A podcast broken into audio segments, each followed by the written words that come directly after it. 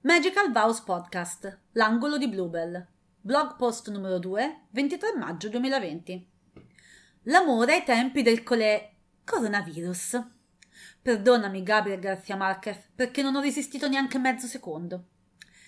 Mi sono chiesta se il coronavirus avrebbe dovuto essere l'argomento del primo post del blog e avevo alla fine deciso che non volevo che l'esordio dell'angolo di Bluebell riguardasse qualcosa che in futuro certo non sarebbe stato un bel ricordo. Il fatto è che dovremo vivere con il Covid-19 piuttosto a lungo e non ha senso ignorarlo. Non è che se ne va se non lo consideri. Preferisco poi affrontare le cose via via che si presentano, specie quelle difficili. E se questa non è di quelle difficili, non so quale lo possa essere. Anche solo guardando il settore matrimoni, ancora non sappiamo quali saranno le regole per il futuro e ci stiamo preparando a tutto e al suo contrario. Vediamo un po' da dove iniziare. I matrimoni di solito sono un assembramento di tante persone che si abbracciano e si baciano. Dal punto di vista sanitario, un incubo. Alcune nazioni, come alcuni stati in USA, permettono a piccoli gruppi di ritrovarsi. Qua in Italia ancora no, per ora. Quindi è facile capire come al momento sia un goccio difficile avere un matrimonio tradizionale qui. La mia priorità iniziale è stata trovare nuove date per i miei clienti. Le mie chiamate sono partite sin dall'inizio e per metà marzo era tutto pronto per essere spostato e alla fine tutte le mie coppie hanno rimandato. Fondamentalmente liberando il mio 2020. Evviva! Tempo libero! Già, giusto. Do! Una volta completati gli spostamenti, però, non ho potuto fare a meno di chiedermi quali sarebbero state le nuove regole per gli eventi sociali.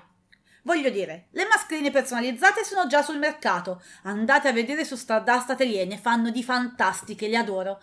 E non potrebbero essere una bomboniera un po' ironica ma utile?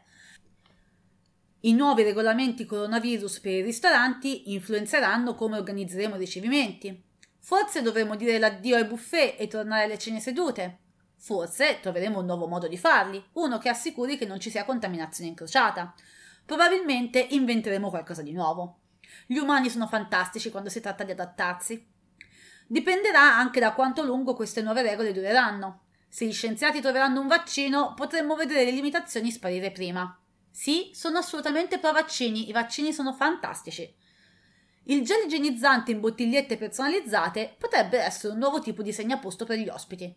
Almeno il vento non se lo porta via. Forse avremo gli stessi tavoli, ma con 5 persone invece di 10. Beh, almeno staremo comodi. Però è un po' una scocciatura non sapere esattamente con cosa avremo a che fare, perché se non so quali sono le condizioni, non posso inventare un modo di includerle e comunque di creare un evento indimenticabile. Cosa dovremmo aspettarci però? Diamo un'occhiata alle regole attuali. Fresche di forno! O beh, governo, stessa cosa.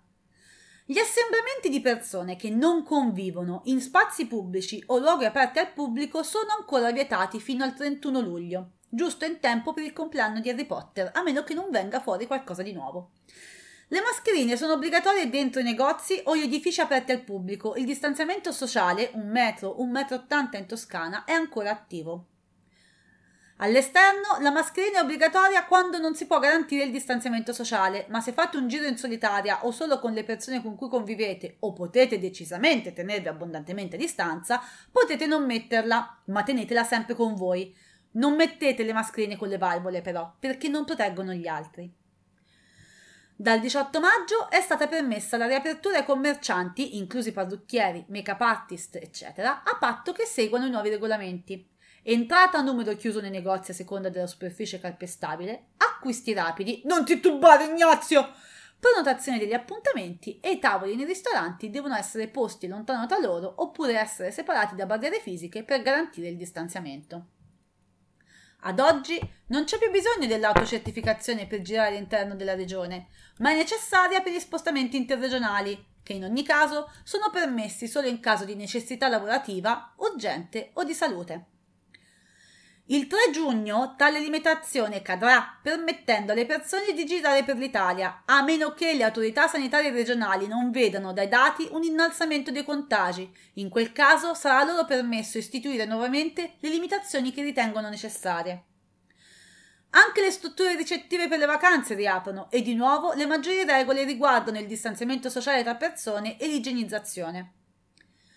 Sempre dal 3 giugno, poi, le persone provenienti dai paesi membri dell'Unione Europea, dai paesi membri dell'accordo di Schengen, i cittadini del Regno Unito e Irlanda del Nord, gli abitanti di Andorra, del Principato di Monaco, della Repubblica di San Marino e della Città del Vaticano potranno venire in Italia senza obbligo di quarantena di 14 giorni.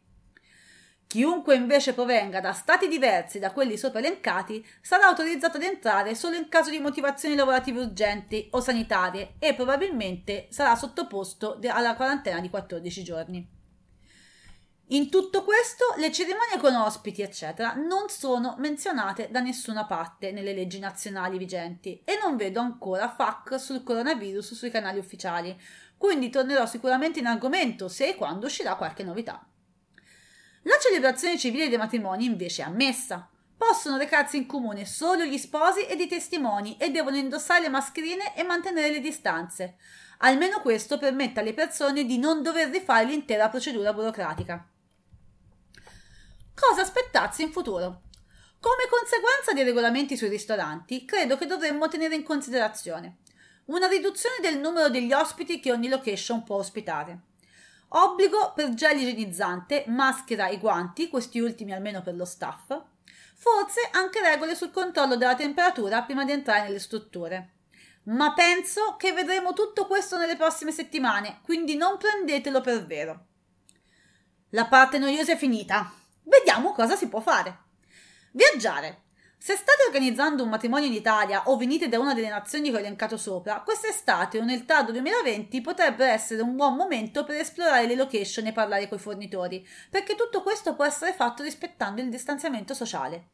Vi consiglio comunque di controllare le comunicazioni ufficiali più a ridosso del periodo scelto, oppure scrivetemi e vi fornirò le informazioni rilevanti. Sarò il vostro droide protocollare, non sarò dorata e sbelluccicosa, ma non lascio niente di intentato.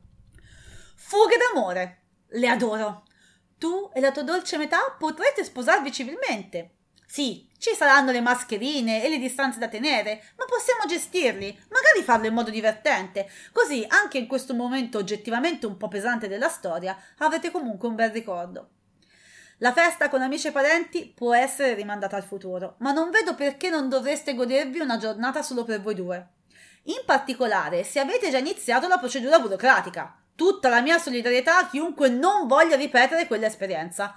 Un giorno vi racconterò quando al comune si sono scordati il mio matrimonio. Non sapete cos'è esattamente una fuga d'amore? Nella pagina servizi del sito trovate una sezione tutta dedicata ad esse. Organizzarsi a lungo termine. Niente vi vieta di cominciare a orientarvi per un matrimonio futuro e siccome i fornitori sono decisamente meno occupati di quello che si aspettavano, purtroppo, è un buon momento per avviare la ricerca. Ok, mi sono dilungata anche troppo e vi ho dato tutte le informazioni base per ora. Continuate a seguire il blog perché sicuramente tornerò con altri aggiornamenti e non esitate a contattarmi per domande più approfondite o in caso di dubbio, sarò lieta di aiutarvi. Vi lascio anche il link alla gazzetta ufficiale direttamente nella pagina del blog, dove potrete trovare tutti i decreti legge e i DPCM riguardo il coronavirus. PS. Se sembro un po' un narratore da documentario nel podcast, perdonatemi, sono entrata in modalità spiegone. Se mi volete contattare per maggiori informazioni o perché avete domande, potete anche usare il rassicurante tasto blu che trovate in fondo all'articolo del blog. Ciao!